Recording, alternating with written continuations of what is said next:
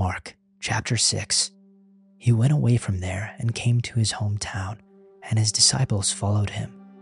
And on the Sabbath, he began to teach in the synagogue, and many who heard him were astonished, saying, Where did this man get these things?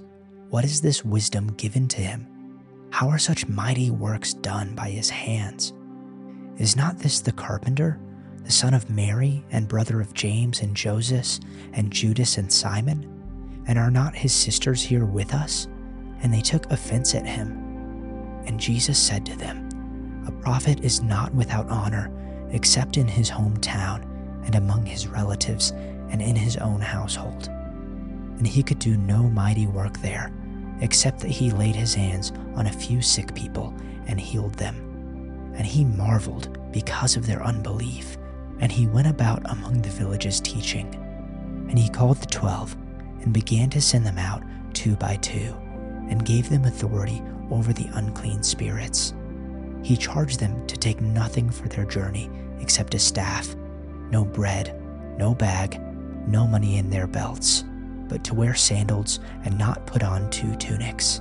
And he said to them, Whenever you enter a house, stay there until you depart from there.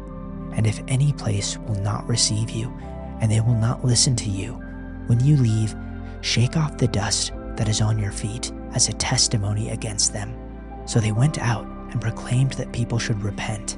And they cast out many demons and anointed with oil many who were sick and healed them. King Herod heard of it, for Jesus' name had become known. Some said, John the Baptist has been raised from the dead. That is why these miraculous powers are at work in him. Others said, He is Elijah and still others claimed he is a prophet, like one of the prophets of long ago. But when Herod heard this, he said, John, whom I beheaded, has been raised from the dead. For Herod himself had given orders to have John arrested, and he had him bound and put in prison.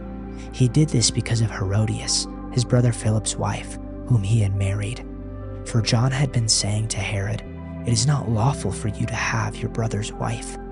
So Herodias nursed a grudge against John and wanted to kill him. But she was not able to, because Herod feared John and protected him, knowing him to be a righteous and holy man. When Herod heard John, he was greatly puzzled, yet he liked to listen to him. Finally, the opportune time came.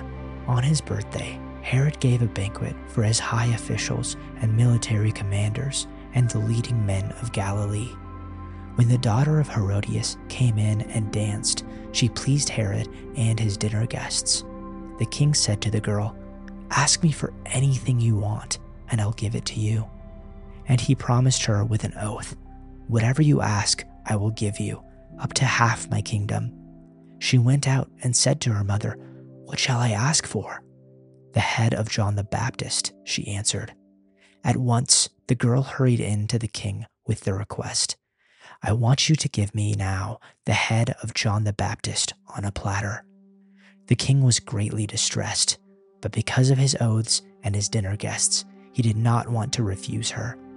So he immediately sent an executioner with orders to bring John's head. The man went, beheaded John in the prison, and brought his head on a platter and gave it to the girl. And the girl gave it to her mother. When the disciples heard about this, they came and took away his body and laid it in a tomb. The apostles gathered together with Jesus, and they reported to him all that they had done and taught. And he said to them, Come away by yourselves to a secluded place and rest a while. For there were many people coming and going, and they did not even have time to eat. They went away in the boat to a secluded place by themselves. The people saw them going, and many recognized them and ran there together on foot from all the cities and got there ahead of them. When Jesus went ashore, he saw a large crowd, and he felt compassion for them because they were like sheep without a shepherd. And he began to teach them many things. When it was already quite late, his disciples came to him and said, This place is desolate, and it is already quite late Send them away so that they may go into the surrounding countryside and villages and buy themselves something to eat. But he answered them, You give them something to eat. And they said to him, Shall we go and spend 200 denarii on bread and give them something to eat? And he said to them, How many loaves do you have? Go, look. And when they found out, they said, Five and two fish. And he commanded them all to sit down by groups on the green grass. They sat down in groups of hundreds and of fifties. And he took the five loaves and the two fish, and looking up toward heaven, he blessed the food and broke the loaves, and he kept giving them to the disciples to set before them. And he divided up the two fish among them all. They all ate and were satisfied. And they picked up twelve full baskets of the broken pieces, and also of the fish. There were five thousand men who ate the loaves.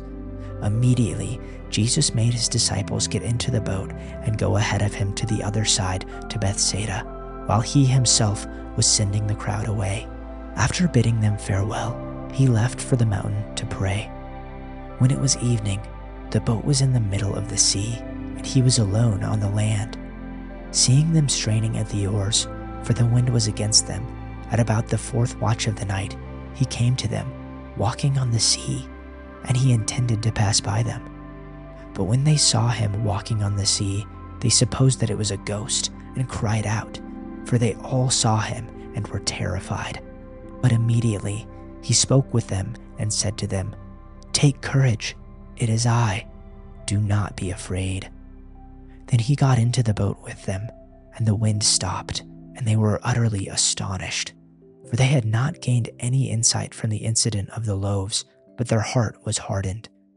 When they had crossed over, they came to the land at Gennesaret and moored to the shore. When they got out of the boat, immediately the people recognized him and ran about that whole country and began to carry here and there on their pallets those who were sick to the place they heard he was. Wherever he entered villages or cities or countryside, they were laying the sick in the marketplaces and imploring him that they might just touch the fringe of his cloak, and as many as touched it were being cured. Share your thoughts with us in the pinned comment below. Join us every morning from Monday to Saturday to watch along with the whole community. Then on Sunday night, come on back for a weekly sleep video. Also, you can check us out on Spotify, linked down below. Thanks for listening, and see you tomorrow for your daily dose of Bible.